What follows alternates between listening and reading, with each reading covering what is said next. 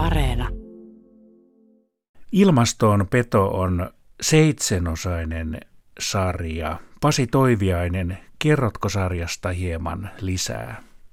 No se kertoo maapallon ilmastohistoriasta ja ilmastonmuutosten menneisyydestä, siis ihan alkaen oikeastaan siitä, kun maapallo syntyi ja sitten miten, mitä kaikki kehitysvaiheita ilmastossa on ollut ja mitä kummallista tällä planeetalla on tapahtunut. Ja tota, sitten siinä edetään ajassa sille reiluin hyppäyksittäin nykypäivään ja päädytään pohtimaan sitä, että miten tämä nykyinen ilmastonmuutos, mikä nyt sitten on ihmisen tekosia, niin miten se vaikuttaa, miten se suhteutuu näihin menneisiin muutoksiin.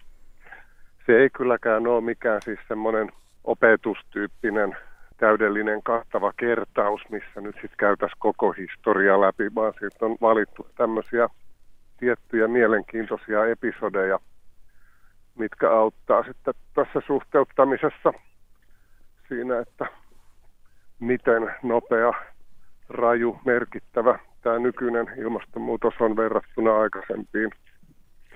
Et siinähän on vähän taustalla se ajatus, että kun ilmastoskeptikoilla on ollut tapana hokea sitä, kuinka ilmastohan nyt on aina muuttunut. Tai ei tarvi olla välttämättä skeptikkokaan, vaan tämmöinen tavallinen Matti Meikäläinen, kun yrittää pohtia sitä, että no mut kyllähän nyt ilmasto aina on muuttunut, niin mitäs tässä nyt, kyllähän tästä ihminen ja luonto selviää, niin tämä sarja oikeastaan näyttää sitä, että kertoo siitä, että ei se itse asiassa ihan niin yksinkertainen homma olekaan, että jos mä nyt vähän paljastan, niin siinä käypi ilmi, että tämä nykyinen mu- muutos on jotain hyvin, hyvin mullistavaa koko maapallon historiassa. Tai ainakin siis tämmöisen, niin kuin siinä sarjassa evoluutiopaleontologian professori Mika Sortelius käyttää semmoista termiä kuin monisoluinen elämä. Ja ainakin monisoluisen elämän historiassa. Kerro jotain esimerkkejä. Niin, no esimerkiksi hallitusten valinen ilmastopaneeli IPCC on jo joitakin vuosia sitten omissa raporteissaan todennut, että pitää mennä niin kauas kuin yli 50 miljoonan vuoden taakse, että löytyy semmoinen ilmastonmuutos, joka niin kuin nopeudessaan vetää vertoja sille, mikä nyt mahdollisesti on edessä.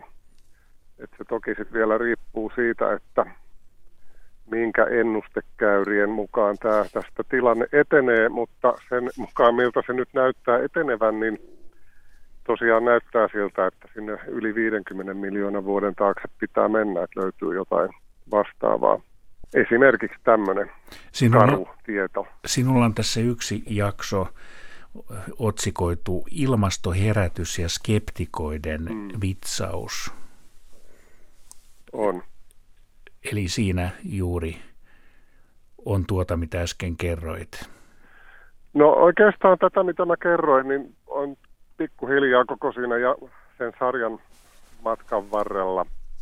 Että tota, se jakso, ilmastoherätys ja niin edelleen, niin se kertoo sitten oikeastaan niin kuin 1900-luvun tieteellisestä herätyksestä ilmastonmuutokseen, että miten siinä on edetty ja mitä kaikkia vaiheita siinä on ollut – ja miten skeptikot onnistu sitä sitten sen verran paljon sössimään, että, että tota, ollaan nyt sitten ihan toivottoman paljon myöhässä ää, näissä toimenpiteissä ilmastonmuutoksen suhteen, että he onnistu kylvämään tämmöistä epävarmuutta kymmeniksi vuosiksi, että poliitikot ja muukaan kansa ei sitten ottanut ilmastouhkaa riittävän vakavasti.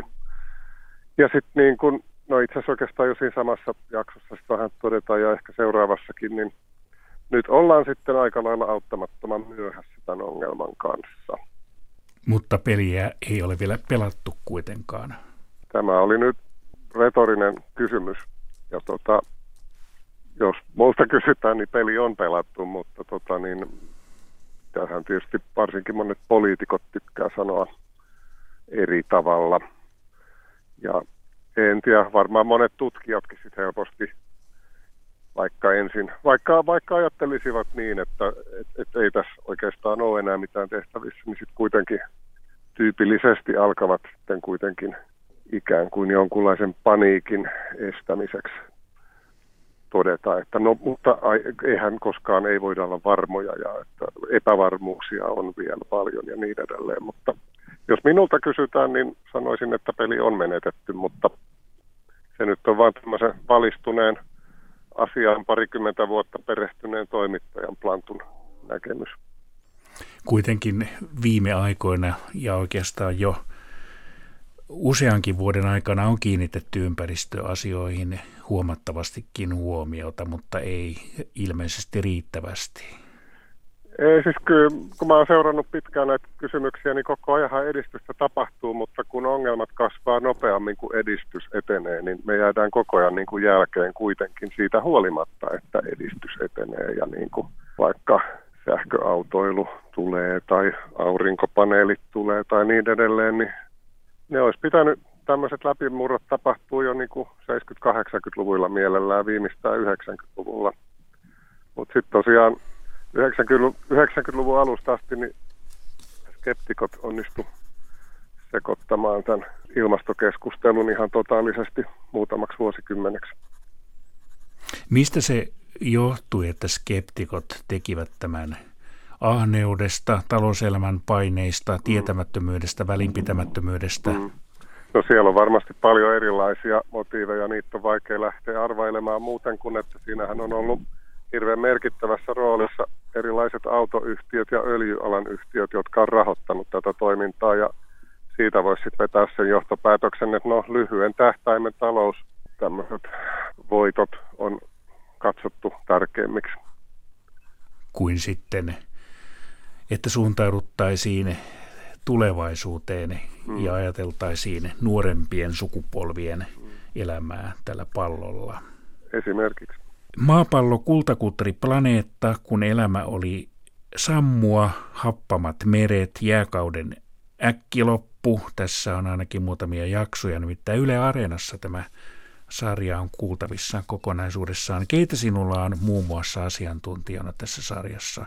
Mainitsit tuossa jo yhden nimen. Joo, Mika Forteliuksen mainitsin.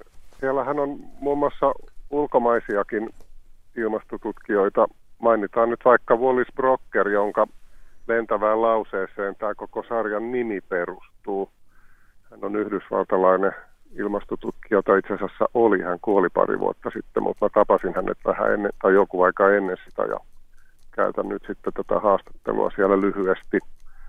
Ja ulkomaan elämistä mainittakoon vaikka myös paleoklimatologi James Zakos ja sitten Maija Intiaanien kohtalosta. Silloin puhumassa Helsingin yliopistolta latinalaisen Amerikan tutkimuksen dosentti Harri Kettunen muun muassa. Ja sitten Skeptikkojaksossa puhuu Ilmatieteen laitoksen, tai tässä ilmastoherätysjaksossa puhuu Ilmatieteen laitoksen entinen tutkimusjohtaja Mikko Alestalo, ja siellä on myös Greenpeaceista sit viimeisessä jaksossa niin Greenpeacein energia vastaava Kaisa Kosonen, ja sitten tota, tutkija Sampo Soimakallio ja niin edelleen. Että, ja on muitakin ihmisiä.